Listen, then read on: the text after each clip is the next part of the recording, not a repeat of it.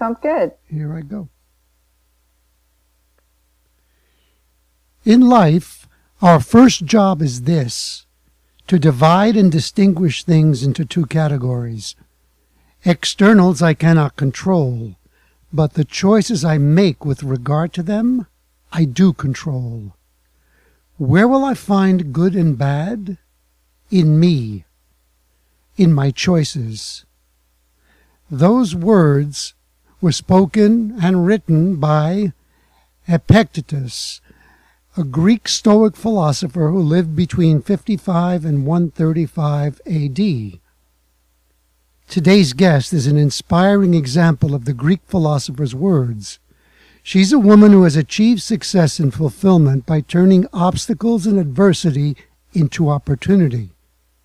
She's a naturopath and chiropractor, a recognized authority on natural pain solutions and regenerative inj- regenerative injection therapies for musculoskeletal conditions.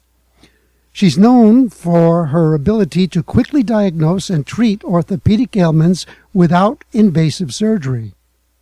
She's also a talented entrepreneur who teaches other health practitioners how to become better at what they do. Get ready to learn and have fun with Dr. Tina Moore. Tina, welcome to Change Your Story, Change Your Life. Thank you so much for having me. I'm really excited to be here, and what a beautiful introduction. I tell my guests who say that that I may have written it down, but you're the one who created it. Oh, that's awesome. I'm really honored to be here. So thank you so much for having me. Thank you. Tina, where were you born? I was born in St. Louis, Missouri. Well, Florissant, Missouri, just outside of St. Louis, so in the Midwest. And when you were growing up, who would you say influenced you the most? You know, I think my parents really did. They were really hardworking people. Uh, there was no lack of work ethic in my house. And so, really just seeing that tenacity in both of my parents. And then, honestly, a couple rock stars. I really had big, big, big vision. And I, I knew I always wanted to be a doctor, but I also really loved music. And I had like Debbie Harry from Blondie and some other female driven bands I thought were really, you know, inspiring, phenomenal women. That's wonderful. So let, let me ask you, what kind of inspiration did you get from the rock stars? Well, they were women and they were in a field where there weren't really any women doing what they were doing. They were, they were paving their own trail. And mm. that was super inspiring for me as a child. It was kind of this idea that, and my dad always taught me this too, that you can do anything you set your mind to. And so even though someone had not done it before, and especially as a woman, uh, I thought, you know, this is like, they were just awesome, tough, but beautiful, strong women. And Wonder Woman is another example. just, I, I love these strong women in, in real life and in stories. And so just that idea that you create your own destiny and you and you got to stay strong. I love that. Uh, just for my storytellers, uh, I met Tina uh, a few months ago at a wonderful marketing event in San Diego, and she is an accomplished uh, health professional. But she also looks like a rock star, so this explains it. You do, you yeah. You.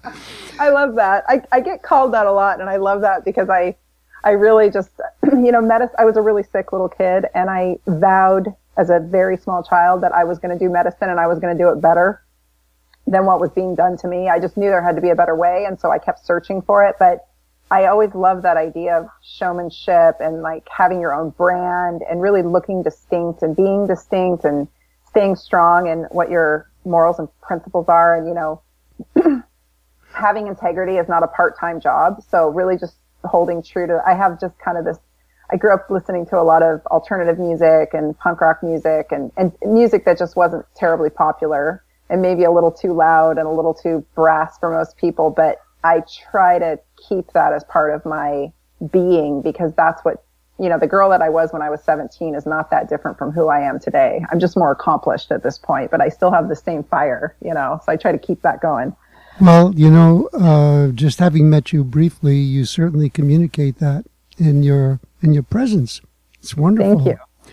Thank you. Now, did you have a childhood dream of what or who you wanted to be when you grew up?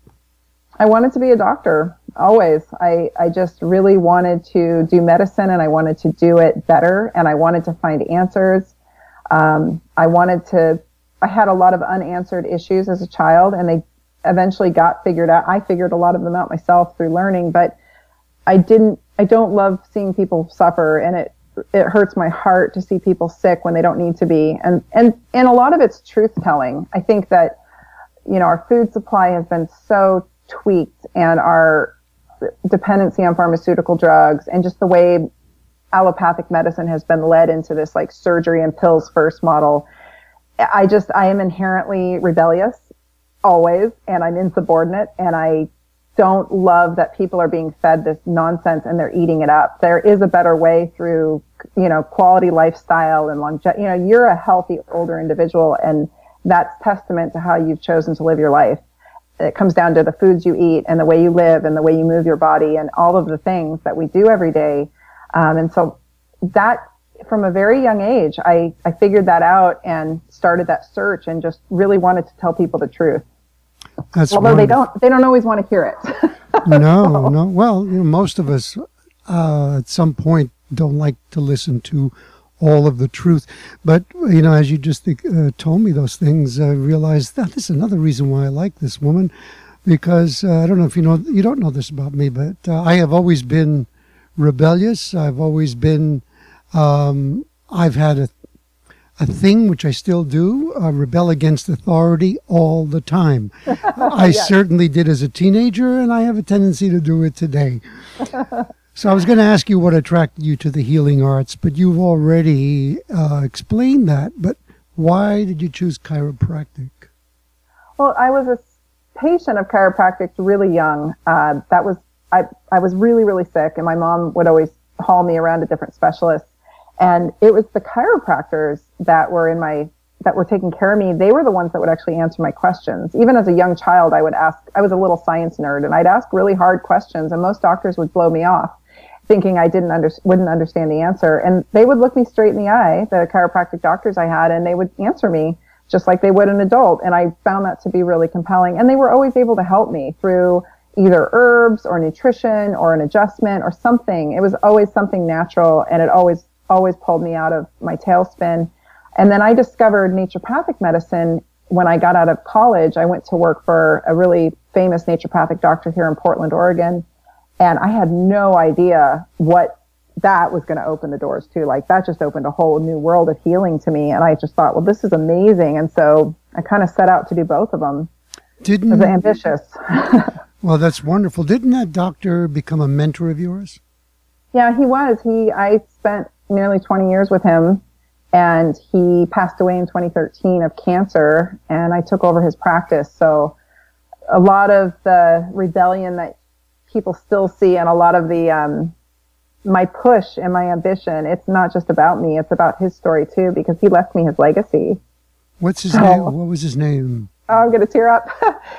uh, Rick Marinelli. His name was Rick Marinelli, and he was awesome. He was he was a total powerhouse, and he had absolute disdain for authority as well. And so he always did things his way, and he he was a very talented healer.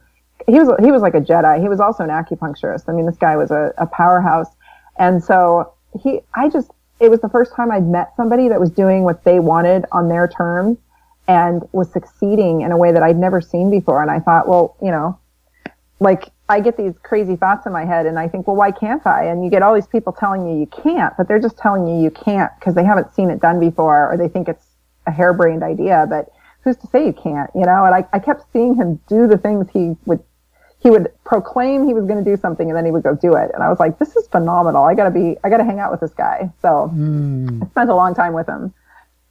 that's wonderful. I mean, what Yeah. you're describing, that's the mindset of Anthony Robbins. That's the mindset of a Steve Jobs. Uh, if you tell, if you told Jobs it's impossible, uh, you know, his adrenaline would start to to pump into his system. He go, oh, great, bring it on, you know. yeah, that's my favorite. When someone tells me I can't do something, I immediately, immediately will do it. And I'm like, oh, watch me. That's the insubordinance. I'm like, just watch me. Watch me do it. Just Mhm. thank you for the challenge. Beautiful. Now, was there a pivotal event or experience that you could say, when you look back, really informed your career choice?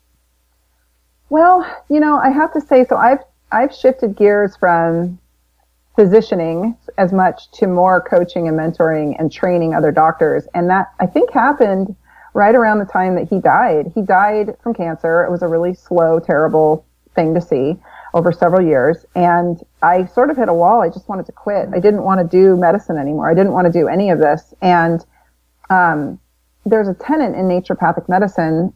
The term is docere, and that's, you know, that it's doctor is teacher.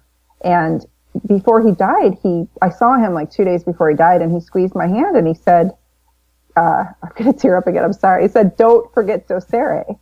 And so I took that literally and I immediately started teaching. He always used to say, see one, do one, teach one. And so I immediately started teaching the regenerative injection therapies that I do in my practice to other doctors.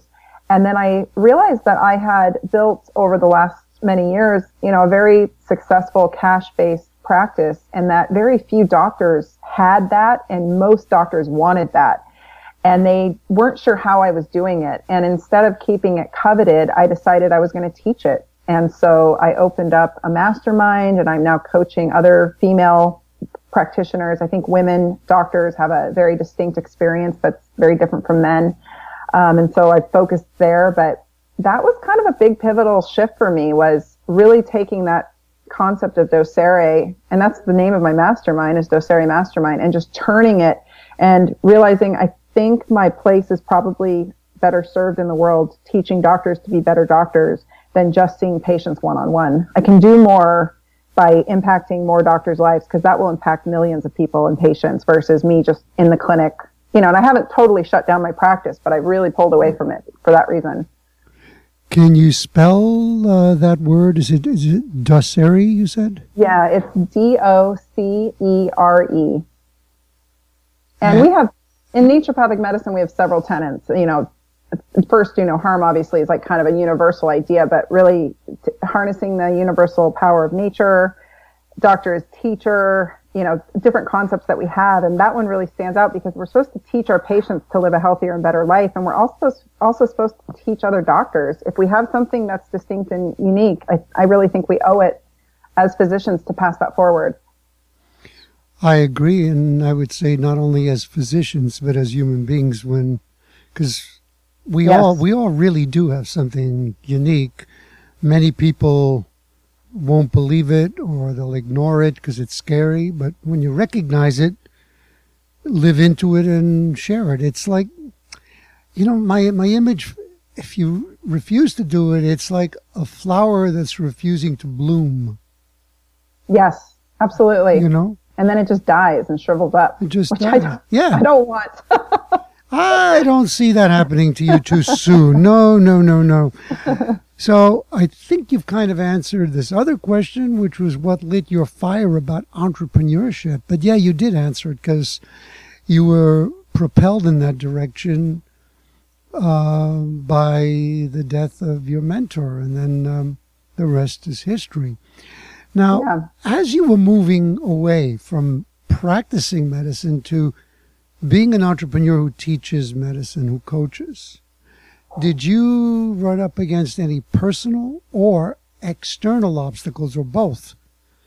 So many. Uh, just even going back to being a physician, the way I practice, the technique, the regenerative injection therapies I do, there was hardly any women doing that when I started in this. There were a few, but there weren't a lot of young women doing it. And it was Eh, the world I live in of regenerative orthopedic medicine is really an old boys club and chiropractics as well. And so I've always felt like I've had to pave my own trail and I've butted up uh, against a lot of resistance. My own mentor, Dr. Marinelli, I remember him telling me one time when I had an idea about something I wanted to do, he's like, you can't do that. And I said, well, why not? Just because no one else has done it, like it's not going to hurt anyone. It's not illegal. And it's, there's nothing in the board the board rules that says I can't, you know, and I also realized early on there were just not a lot of women. I didn't have a lot of female mentorship. There was not other women out there doing what it is that I wanted to achieve. I did not have any roadmap. I had a few male mentors who were doing versions of what I sought to do, but there were no women doing it. Not not the version I had, and so you know, kind of like going back to these female rock stars that were just paving their own path. I just thought, well, I'm going to pave the way. And once I figure it out, I'm going to bring these women with me. I'm going to make the path and then I'm going to show them the path and they can jump on if they want. But it's, it's constant. And I, the, I think the most, the most crap I get is usually from other male doctors. I, I get these backhanded compliments so frequently. Uh, and I don't understand it entirely, except that maybe it's like threatening their ego or something. But there's just this, it's, it's constant and I've just learned to accept it and let it roll off. But the things that get said to me would not get said to me if I were a, a male practitioner doing what I'm doing. Mm. And so I hmm. see that often and I just have to, you know, let it go.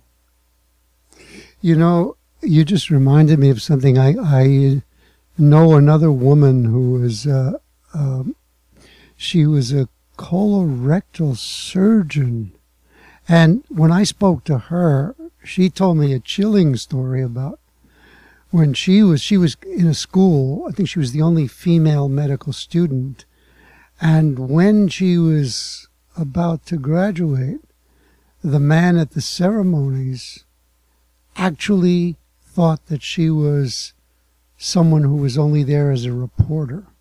Oh my gosh. Yeah, he, yeah. he made that faux pas when he went over to her to talk to her it became obvious he didn't recognize that no, she was graduating to be a doctor. Isn't that oh, amazing? Oh, oh, it's so common. I can't tell you how many orthopedic conferences I went to early on when I was younger, and they would ask me if I was somebody's wife or somebody's nurse wow. or somebody's physician assistant. And when I told them no, I was a doctor and I was actually doing these therapies, they were like, "Oh, are you in a group practice? No, I'm in my own practice. Oh, what what insurances are you contracted with? I'm like, I don't take insurance. And it, it, they literally couldn't believe that a young female was thriving in a cash-based practice because this is the practice they all want. But many are too afraid to get out of the insurance system because the money's so consistent. And so uh, I I was doing what they didn't believe possible, and I could just see sometimes the look in their eye, like, "What? You're not someone's ner- or nurse or wife?" I'm like, "No, thanks anyway." just moving on. You wow, know? wow, that's it, amazing. I get less of it as I age, but it's really I had it happen the other day. I was actually going to be on television. Uh, I was in Detroit, and a doctor came, a, a very well-established doctor came in the room, and I, he, I introduced myself as Dr. Tina Moore, and he's like, and I'm in a dress with makeup on, like looking very, you know, ready to go on television, and he was like, "Doctor, really?" And it just, uh, it's just like, yeah, dude, really. I, it's okay. It's, you, you know, you know, it's amazing that that a person who's in um, a, a position like that would be would make that mistake and and just transparently communicate it. Yeah, you're not allowed to be pretty and smart and skillful. Like you don't get to be all those things all the time in this world. And so it's it's very interesting navigating this as a woman because I just have to like sometimes my uh, you know and women entrepreneurs often will be instead of being called ambitious and assertive, they're called bitchy and aggressive. Right? And so sometimes I have to be, and I'm sorry to use foul language on your show, but like that's that's kind of the the way it is for us, and that's and for a lot of females in a position of power or trying to exert their power. Uh, sometimes we have to push a little harder, and it it, it, gets a little jagged sometimes. But I, as I age, I'm okay with that. I try to do, come always with love in my heart and kindness and um, ultimately I'm trying to serve. I'm, so, I'm trying to serve humanity and I'm trying to serve people and help be helpful and be of service. Uh, but sometimes I got to be a little, a little jagged. Yeah, sure. That's I, okay. I know, I know. What I found funny is that you just said, I'm sorry for using any foul, foul language. Uh, are you kidding me? Bitchy? That's well. No, I mean, and I mean this is definitely not the Mister Rogers show, you know. um, but no, that's not a foul word.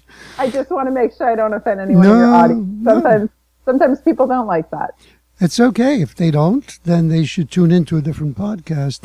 Now, um, what about personal obstacles within yourself? Because I'm asking this because, well, you know the whole game of our own um, inner demons that undermine us when we strike out in another direction the mm-hmm. mind chatter, etc. Did you experience any of that when you were going into this new venture? Oh, constantly. I, have had it always. Uh, it's a, a lot of imposter syndrome creeps up. You know, who am I to do this? And then I have to remind myself, who am I not to do this? Because, like you said, we owe it to the world to express our unique gifts and talents and share that. And I, so I have to constantly battle that. Of course, there's always going to be somebody who's better at whatever it is than I am, but that doesn't mean that I don't have a unique gift to bring and that it's not a value. It absolutely is a value and it has a monetary value as well. Um, and overwhelm, I think, is super common. I, I take on too much and then I feel like maybe I'm not doing any of it great. And so I have to really just sort of step back and pause and take each piece as it comes. Getting in my own way is a huge one. I really tend to just, and we all do, right? We just get in our own way and we, that's, it takes a little bit of an ego to overcome that.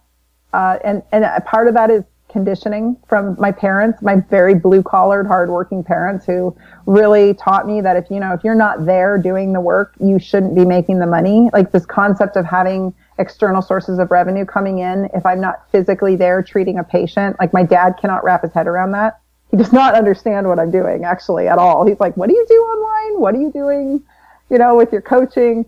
And that I have to let that go and realize that what I bring to the table is of value and I can put a price tag on that because that is a value to somebody else and I can help other people level up.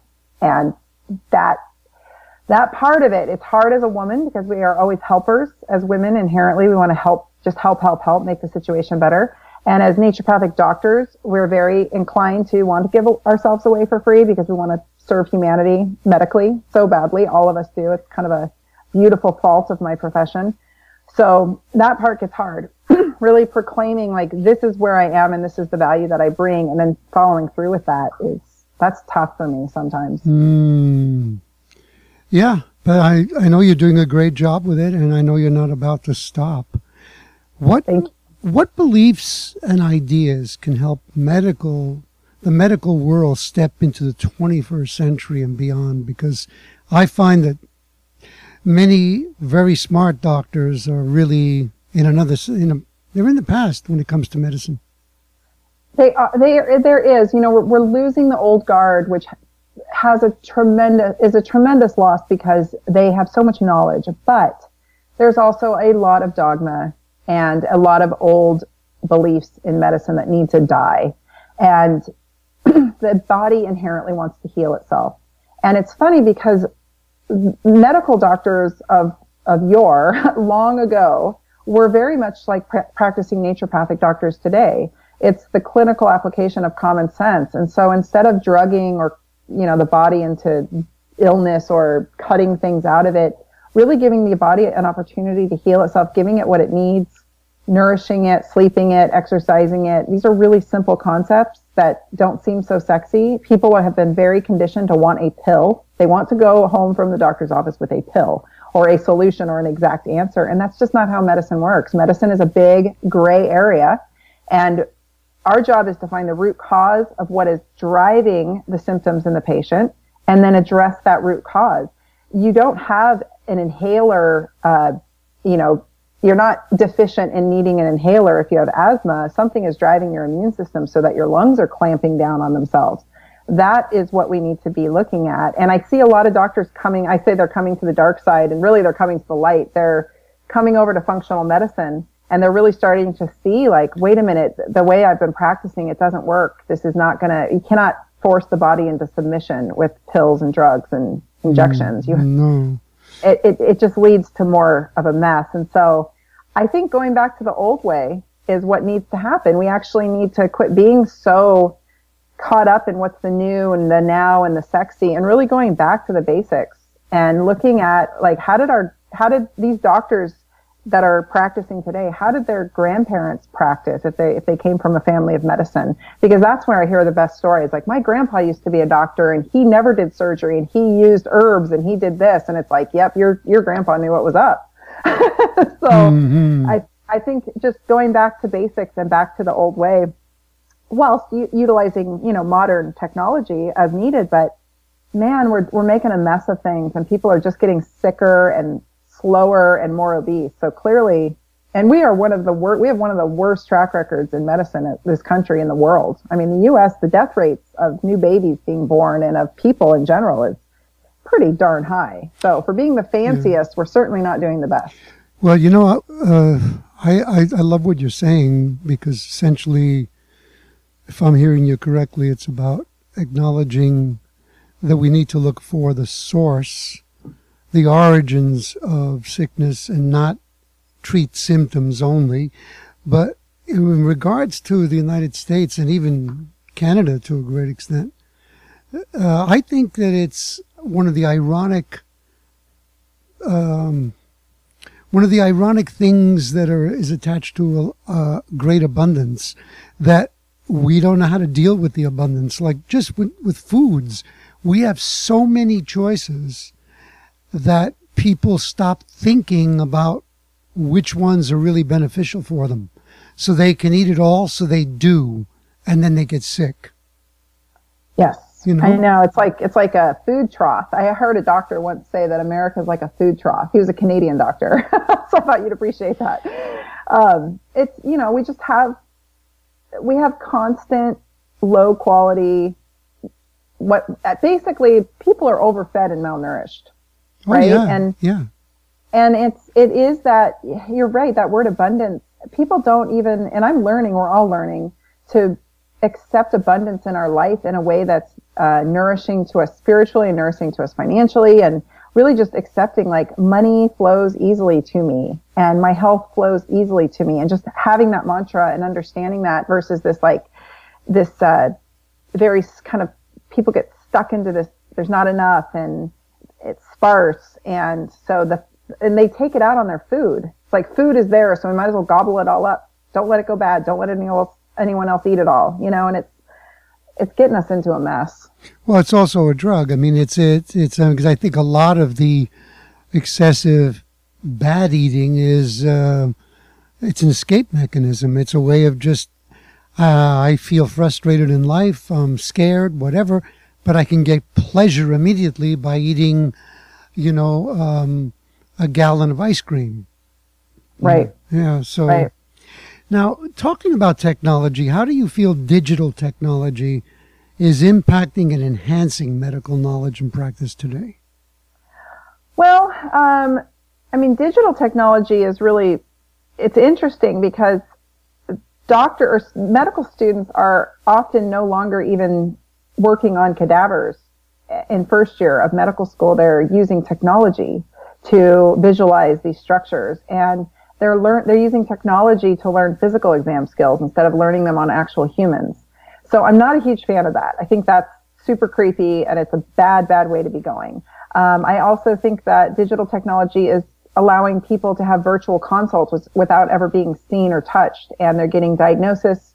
They're based on their lab work and the questions that they answer, and then they're being handed prescriptions. I think that's a slippery slope. I think that's going to lead to, we're already over medicated as a country. It's just going to lead to more over medication because again, people are conditioned to want a pill. Um, I have to get my hands on a person. Like me see energetically, just me seeing them and touching them gives me everything. I can see them on the street. I can look at them and be like, oh, that person has autoimmune disease or that person, you know, whatever. I can see it and I can see it in their skin. I can feel it in their skin. And these are skills we're really losing. So that part bums me out. But I do think that having technology on hand has led to a deeper understanding for people. The information that we had in naturopathic medicine was coveted.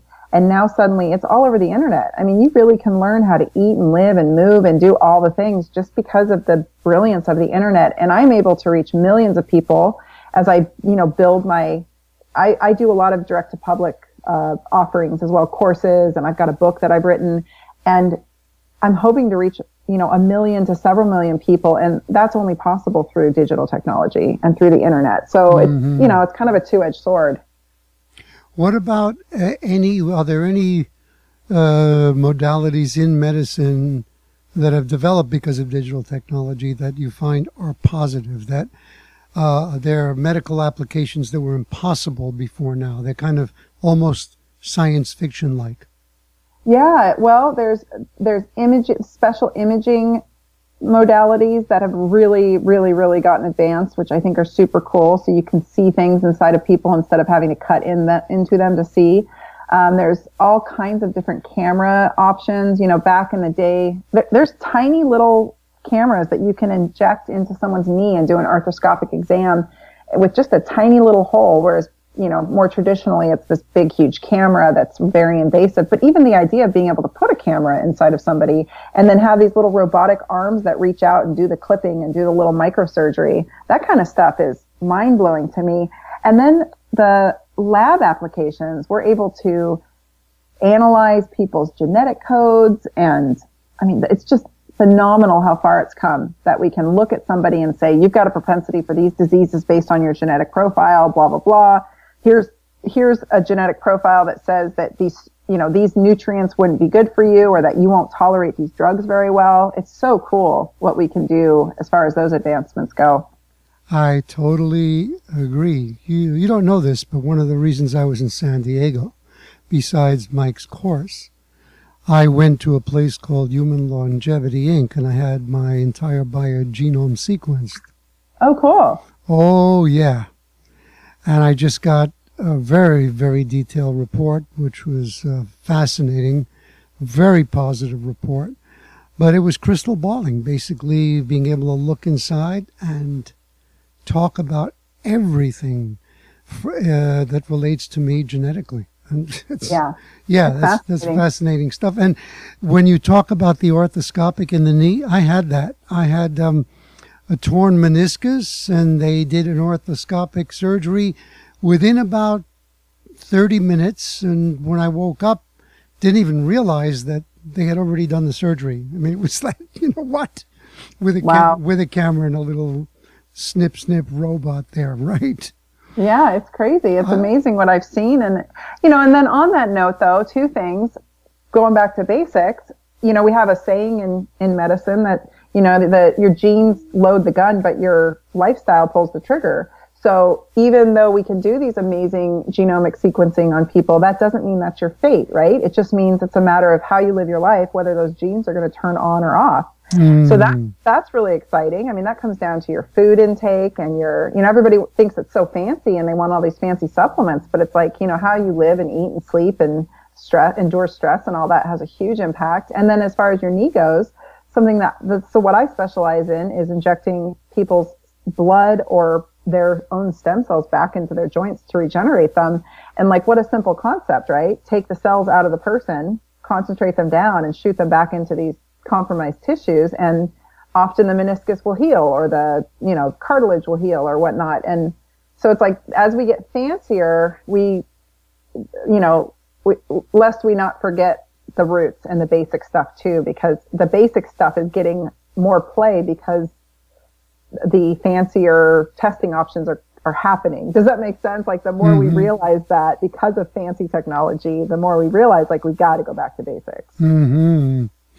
And with this regenerative uh, injection work that you do, what kinds of conditions do you successfully treat? So I specialize in orthopedic conditions. And so anybody who has, oh, it really varies. If the person's healthy, whether the condition's chronic or acute, meaning they've had it for a long time or it's brand new, they usually get really excellent outcomes. If the person's not healthy and they don't have a good ability to ignite a healing cascade, the treatments don't work that well. So I'm really picky about who, I've actually just recently closed my practice to new patients, but I've been very picky about who I'll see.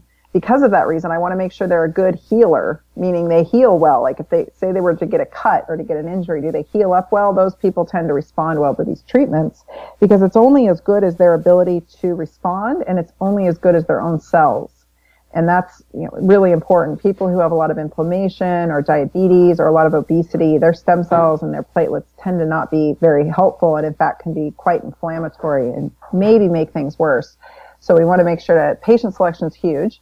Um, but really, any orthopedic condition that is obviously not a frank surgical issue, but a lot of surgeries and orthopedics are fairly unnecessary or not that successful.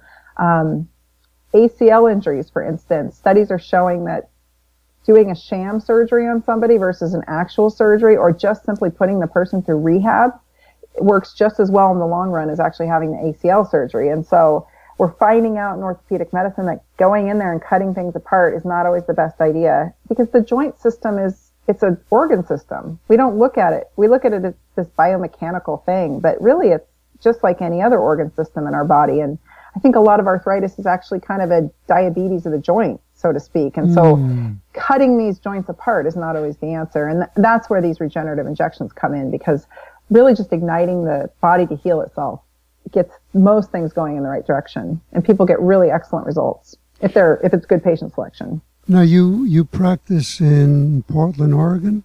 Yes. Hmm. Yep. Sounds fascinating. Um, yeah. I'd have to travel right across the country. Well, more than just the country, into another country to come there. right.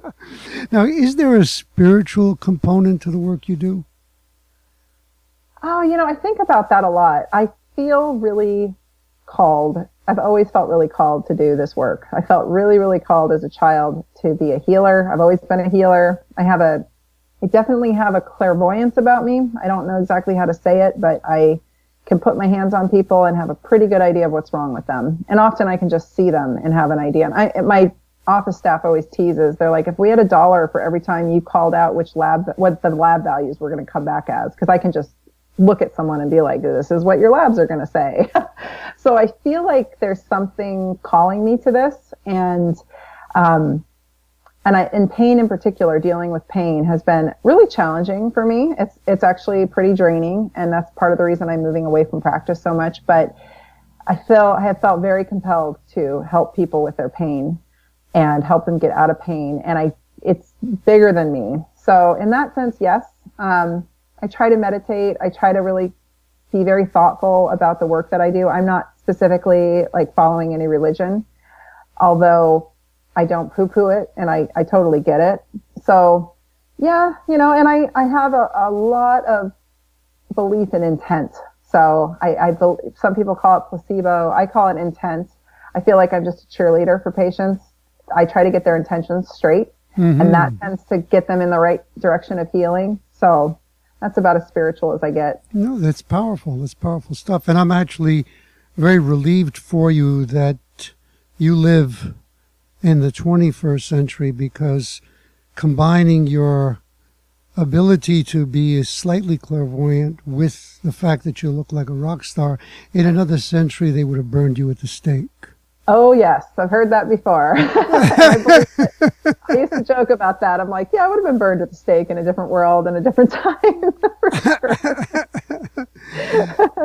no, I I had a patient. She's in her 70s and she uh, grew up in a a house with a doctor, a female doctor. She she is a healer, and her you know mentorship was a healer. And she looked at me one day. I was doing something, and I like changed my mind really quick. And I was like, oh wait, I'm going to do this. And I did something else to her knee, and the pain went away. And she's like, are you sure you're not a witch? And I said, I don't know. I'm not terribly sure.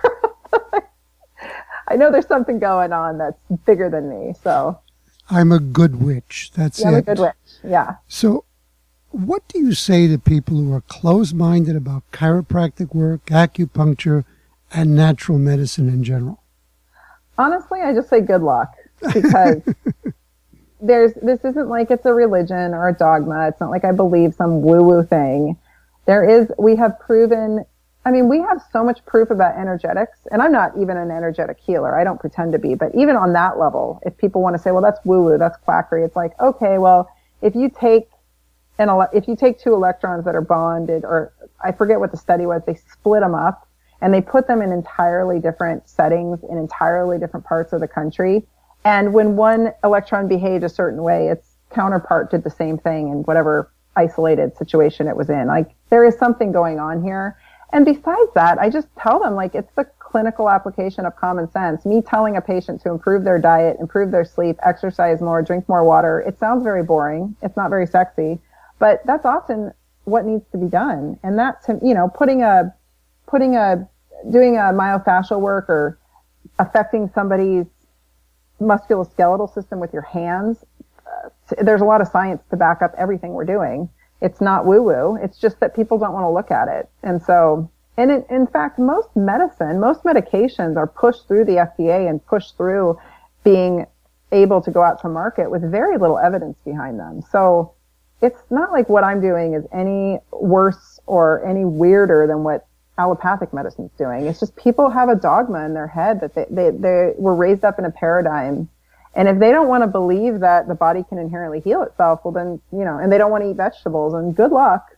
well, I just would like to see how this goes for them 30 or 40 years down the line. I I know, I agree. And what amazes me is that what you're describing to me, I mean, it just seems like obvious, almost common sense. I mean, it does it's not rocket science to look at the body and recognize that hello, the pieces of that body are connected to each other. So yeah. you know, uh, I've always intuitively believed in acupuncture and I've had it and it's had a great effect on me. And I don't think it's woo woo. You know, I think if a person wants to put this to it, a simple test, what you said, the word energetics. If you lie in bed at night, all you need to do is have, think a thought that scares you or makes you um, tense, and then register how you might feel that in some other part, in some part of your body. Like you'll have the thought in your head, so to speak, and then you might feel it in your feet and in your stomach, and the muscles will tense. Well, that, how is that happening? It's a current of energy. Yep. You know? Uh, to me, it makes an, a lot of sense. I've had very good results with chiropractic as well. Um, well, yeah, it is a mindset that's very, very narrow, and it's an it's an old paradigm that um, I think will be forced to eventually disappear. I think um, so too, because when we when medicine, it's a long story, but medicine did a major shift in the 30s and 40s, and alternative medicine was a try, they tried to squash it and kill it with the Flexner report. It was this big thing. Uh, I think Rockefeller was the one who ignited the whole thing, but we've just gotten sicker, right? We've just, as a continent, but especially in the United States, we've just gotten sicker, more obese, and there's so much chronic degenerative illness coming down the chute with the baby boomers. People have no idea. Like the amount of hip and knee replacements necessary coming is astronomical. And we're not doing much better on the birth end. We've got autism rates skyrocketing. We've got, you know, it's just like clearly something is wrong. so going, it's not I actually, as a licensed naturopathic physician in Oregon, um, I am licensed to, I'm board certified and I am licensed to prescribe almost every pharmaceutical available besides cancer drugs and barbiturates. We're taught, we're taught uh, minor surgery. In fact, I used to teach minor surgery as a, as a professor in the schools. Um, you know, we, we have a, I, I put needles into people. I'm very well trained in orthopedic medicine as a chiropractor. This isn't like I'm making stuff up and waving crystals. And even if I was, there's probably some validity in that too. But you know what I mean? It's like this isn't, it's becoming more mainstream, I think, because people are realizing we're not just out here, you know, burning sage and chanting. We're actually doing real medicine. It's just mm. not hmm. the standard model. Mm-hmm. Tyna, what do you do for fun? Oh, well, I'm learning to balance my life and I'm learning to rest. So I, the last year or so, I've fallen in love with the most wonderful man and he is so awesome and he, he's a musician and he, his life is very different than mine. So he's really taught me to just step away from all the chronic work and travel and eat good food and I'm spending, uh, I lost two of my dogs last year that were very elderly and it was so sad. And so I've got one little lady left. She's a little old dog. And so I'm trying to spend as much time with her. So really just like being in the moment and slowing down and, um, you know, like going to the blueberry patch to pick blueberries, just really simple stuff that normal human beings do. I had lost that. And so just regaining normalcy has been kind of my decree this year. So that's what I do for fun. I, I will expand on that as time goes on, but for right now, I'm just trying to be a normal person instead of such a workaholic. I was a single mom for a long time and I was, my practice grew very quickly. So it's just been nothing but like nose to the grindstone for a long time for me. Hmm. Do, do you have any hobbies? Yeah. So I, I love lifting weights. That's like my most fun thing I do. Um, I love Pilates. I, so I love moving. I love having the ability to move and, and exercise. Um, I am actually just, I I used to love doing pottery, like spinning pottery. And I just found a studio down the street near my house. So I'm going to start going back to that because I think that's really fun too. Like just creating, crafting. I love crafting. So I love making anything, whether it's necklaces or soap or whatever. So I, I'd sort of lost that for a while and I'm recently getting back into that too. That sounds great. You know, I don't know why, but it just jumps to my mind. Is I wonder if Tyna's ever done any skydiving. I have not. I wanted to before I had a child, but I have an 18 year old daughter now, and I, the minute I gave birth to her, the thought of jumping out of a plane just went right out the window. Mm, it's, mm. it's, I can't, I have this fear of her being on the planet without me. So she's a unique little creature, and I, yeah, the skydiving, I might have a heart attack if I do that. I think, I don't think my adrenals can handle it, to be honest. there, I used to be such a crazy, uh, I loved that kind of adrenaline. And now it's just like anything that raises my cortisol, I'm like, no, thank you. Oh, Where do you see yourself in five years? I want to be traveling. I want to be um, kissing my dog right now. That's my hobby. She's so cute. She's this little old one-eyed chihuahua that I rescued. Mm-hmm. She's, she's snorting in the microphone. Um, What's her name? What's her name? Coco. Coco. Little Coco. She's got no teeth in one eye. She's such a cute little nugget. um, I, I want to be traveling more. I really didn't get to do a lot of traveling when I was younger. And then I ended up as a single mom and then I ended up in medical school and then I ended up with a booming practice. And so I just, I want to go, like, that's another reason I, I, the work that I'm creating for myself now is I can, it can be done from anywhere. And so, and I really purposely have done that. Like, I know this is the long game and I spent the last five years building that online platform and that, the, the coaching piece. And so I want to, I want to go travel with my boyfriend. He's wonderful. He's a world traveler. He's got all the know how to do it and he's super mellow. And so I think that just I want to make that my lifestyle. Like I want to be in Greece. I want to be in Italy. I want to, I want to go see things and meet new people and, and just kind of experience that whole piece of it as a grown up. Well, so. why ever grow up? I mean, really, you know, now, what's your boyfriend's name? His name is Michael. Michael. Yeah. He's great. He's a Tennessee boy. Tennessee. Yeah. Super nice. Good manners. Wonderful. Yep you were talking about your coaching. How has marketing, this, this area of your life, enriched your work and your ability to help others? Well, it's, it's huge, you know, and I've really come to realize it's, I've always looked at business as like a puzzle. Like, okay, how do I figure, that's how I've been successful. So how do I figure this out? What are the moving pieces? What's the best practices?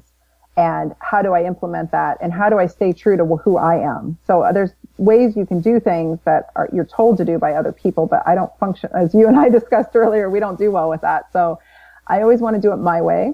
Um, but I'm learning that marketing really is just psychology and figuring out what people need, want, and desire, and then how do you give them that in a really ethical way, like in an ethical entrepreneurial way. I, I never want to be greed based. If I were greed based, I would be a lot richer because I, in the past many years, I turned seven out of ten, eight out of 10 patients away because they weren't good candidates. Whereas every other doctor that I know probably would have taken them and treated them. So, uh, and just made them, I shouldn't say that, not every, most would have just taken them and treated them and made the money off of them. Um, I have been so non-greed based and so ethically centered that it's, it's, you know, it's cost me financially and that's okay because I know it'll pan out in the end. But I think that marketing is it's everything. It's so easy to do. You don't have to take an ad out in the paper. You have to create a brand and you have to d- make yourself unique and distinct from other people around you that are doing what you're doing. And you have to figure out how to get your message out in a way that appeals to your audience.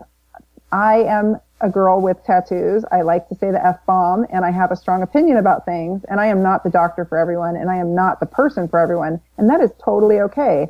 I think that's what marketing gives you when you kind of understand the moving pieces, you realize like you can be polarizing. You can be who you are. You can express yourself and it becomes really kind of a fun creative process. I think marketing is really fun. Um, I think it's a way to express myself. And when I create content, I think about it very much the way I hear artists talking about their paintings or their music or their writing. I think about the content that I'm creating about health very much the same way. It may seem a little more dry, but to me, like that's my creative outlet. And then how can I take basic concepts of marketing and tweak it to fit my needs for what feels good for me and what feels like I'm speaking my truth. Um, and in, and then, and it works. and then I, you know, I, I have to turn people away instead of trying to figure out where to get clients and where to get patients from. I have the exact opposite problem. I'm like, how do I meet the need at this point? And that's what marketing can do for you if you embrace it. Mm. I think a lot of hmm. people are afraid of it. They think it's like a gross word, but I think it's really fun. Oh, I, I absolutely love it. Are you familiar with Joe Polish? Yeah, yeah. Do you listen to any of his podcasts? I do here and there. Yeah, he's a fun guy. Like he oh, makes it fun, right? He's he's brilliant. I mean, I love marketing and the Genius Network, and then of course this 10x talks that he does with Dan Sullivan. But I love his definition. He says sales is influence, marketing is storytelling. Yeah, right. And again, for him, it's ethical storytelling. It's not weaving some kind of fable for people.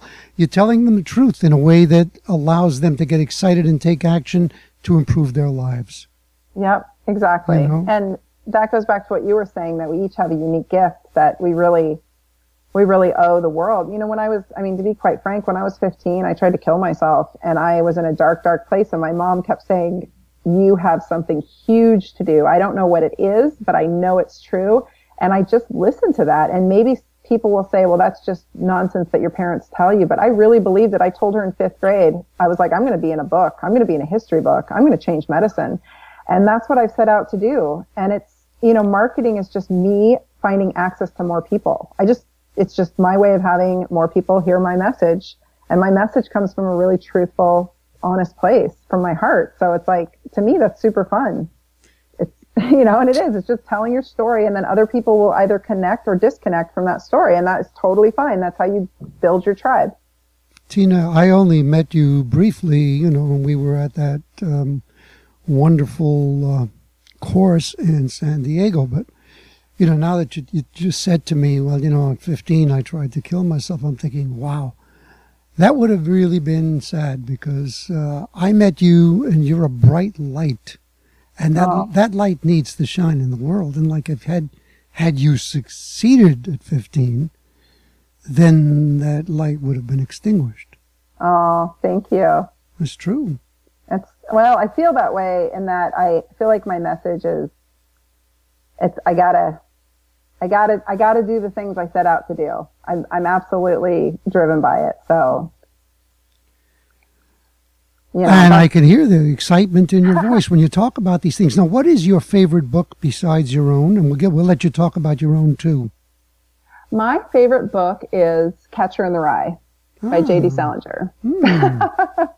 Holden Caulfield was my favorite character. I just, he was such a, I, I remember picking that book up when I was 17 and he was he was such a rebellious little guy. It, it showed me that kids were rebellious and ambitious and they wanted to do things their own way, even way back then. And he got in trouble for it all the time and he just persisted. He just kept doing the things he wanted to do the way he wanted to do it even though he kept getting in trouble, even though everybody kept saying you can't do this, even though he kept getting kicked out of different schools. And he wasn't a bad kid and he wasn't a mean kid. He didn't have a mean bone in his body, but he just kept be- getting in trouble for being him. Mm-hmm. mm-hmm. and I, lo- I loved that. I loved how he persisted through that. And um, I just love Salinger. I think he's a great author. So, yeah, that was that's my favorite book Thank to this you. day. Uh, what about a favorite quote? Oh God, you know, I think, I think it was Thoreau who said it, be the change you wish to be, or what you wish to see in the world. Like, be the change, like do the, you know, I think that's right. I, maybe I'm getting it wrong, but I just, you know, if you want to see it happen, then you have to model it. So many people attribute that quote to Gandhi, but it, it I don't oh, know. is it Gandhi? I don't. Oh, I, I really don't know. I'm going to check it because let me see. Uh, Thoreau certainly came. Oh, was Gandhi? Yeah, you know Thoreau said something similar. But yeah, you're right. One Sorry, I had them both up when I was a when I was a teenager. I, I've had both those up on my little boards throughout the years. But yeah, you're right. It was Gandhi, and that I don't know, just modeling that, being. Oh yeah. Especially as a physician, if you don't walk the talk, that's something I'm very proud of. I walk the talk. I do not tell my patients to do something I'm not doing, and if I get off course, I'm honest about it. So, you what know, is the you know, quote? I have to think of it when I'm. well, Thoreau, one, one of the famous Thoreau quotes is that most people lead lives of quiet desperation. Ah, yeah, that's good too. And it's unfortunately true. Do you have a favorite book that's nonfiction? Oh, You don't have there's to. so there's so many. I lived in such a nonfiction world for so long. All I did was read health books and medical books, and and um, you know, I'm reading right now is uh, Jen Sincero. You are a badass at making money, and I'm really digging that because she puts all these concepts that I've read in you know just in the whole world of leveling up. She puts them in terms that I understand. She talks a lot the way that I talk, and so I- I'm really enjoying. She has a book called "You Are a Badass." That's that's also a great book too. I love both of them. She really had a turnaround. So, oh, you know, the Thoreau quote is "Live the life you have imagined." That's the one I was thinking. live the That's- life, live the life you have imagined. Yes, yes. Beautiful. I love. So I was. Uh, it's long story, but I was. I'll say it quickly. I was just getting divorced. I was finishing up. I was in both programs concurrently. I was in the chiropractic and the naturopathic programs concurrently with a young child as a single mom. Like it was hell. I was dying, and I was 30 pounds less than I am right now. I was skin and bones, and I stepped in the mud outside of the clinic, the medical clinic that I was a student in uh, after a shift. It was dark out. I stepped in the mud and there was this little glimmer of a silver piece in the mud. And I, I live in Oregon where it rains all the time. And I picked it up and it was a bracelet and it had that quote on it. It said, live the life you have imagined. And I wore that darn bracelet forever and I still have it. But that was a big turning point for me because it was probably a foot down in the mud. Like it would have never, it's been there for years. It would have never been found if I hadn't stepped in that squishy mud at that moment, you know, at that dark night and Oh. I was in probably at one of the lowest points in my life. So that was a big, that was a big win for me. I want to thank you because uh, not only for sharing that with uh, with our listeners, but I think I'm going to steal that and put it into a screenplay. oh yeah. I love the It's- scene. It's a great moment. It's just a wonderful moment. So tell us about your book. What is it called? It's called Pain Free and Strong, and it's really a, it's just a quick, simple read. Um, it's, it was designed to be read by a teenager or by anybody, any age group, any education level. It's super straightforward. Uh, it's basically, you know, you can read it on a plane flight. You can read it in a sitting in a night. It's not long. And I purposely designed it that way because I wanted the message to get out there and I'm giving it away for free for that reason. It's the six pillars of good health. It's the six pillars that if these are not if these are not addressed and dealt with on the regular, and it's things we've talked about like good fit nutrition. Um, I'm a big believer in strength training and exercise, sleep. There's a chapter on each one. There's a chapter on hormones and how that affects you. If these things are not addressed, nothing else works. You can have all the fancy surgeries or procedures. You can have all the pills and prescriptions and natural supplements. You can do all those things, but nothing will stick if these six pillars are not addressed. So it's a really easy, quick read. People are really digging it, which makes me happy. Um, the message is getting out, and I'm giving it away for free on my website. It, it, you can just go get it at drtyna.com. It's D-R-T-Y-N-A, and um, a free PDF will come to your email box. D R T Y N A. Yes, and there's no dot after the R, and uh, it's called Pain Free. And strong. I don't know why Yep. why I'm not hearing that particular word. Oh, strong. Pain free and strong. Oh, pain Like, free and strong. I was I was listening for pain free something or other. Oh. No, pain free and strong. That, yeah, okay, that's great. Thank you very much. yes. And, and uh, they can contact you at drtyna.com. Any final thoughts for our storytellers? Uh, just you know, I love your message, which is which is just you know writing your own story, changing your own life, and I love I love that you're doing this and you're and persisting at it. I see honestly, and I don't I mean this as a compliment. I see people aging into sort of a passive. Um, sadder life, you know, and it, I feel, I mean, I don't know your backstory, but I just, you're very vibrant as well. And I think it's a great model for everybody because we, we should still be rebellious as we age and we should continue to strive and look for answers and grow. And, uh, that really is longevity, right? So really embracing longevity. That's what I'm trying to do. I know I'm a baby. I'm only 44, but I always encourage people at all ages to really, you know, like I said, live the life they've imagined. And it sounds like you're doing that as well. So I'm honored to be on your show. Thank you so much. I received that. And thank you for giving so much great knowledge and wonderful energy today. Uh, it was very uplifting, and uh, you've contributed great value to the storytellers listening to the show. Thank you so much. Again, it was an honor to be on. Thank you.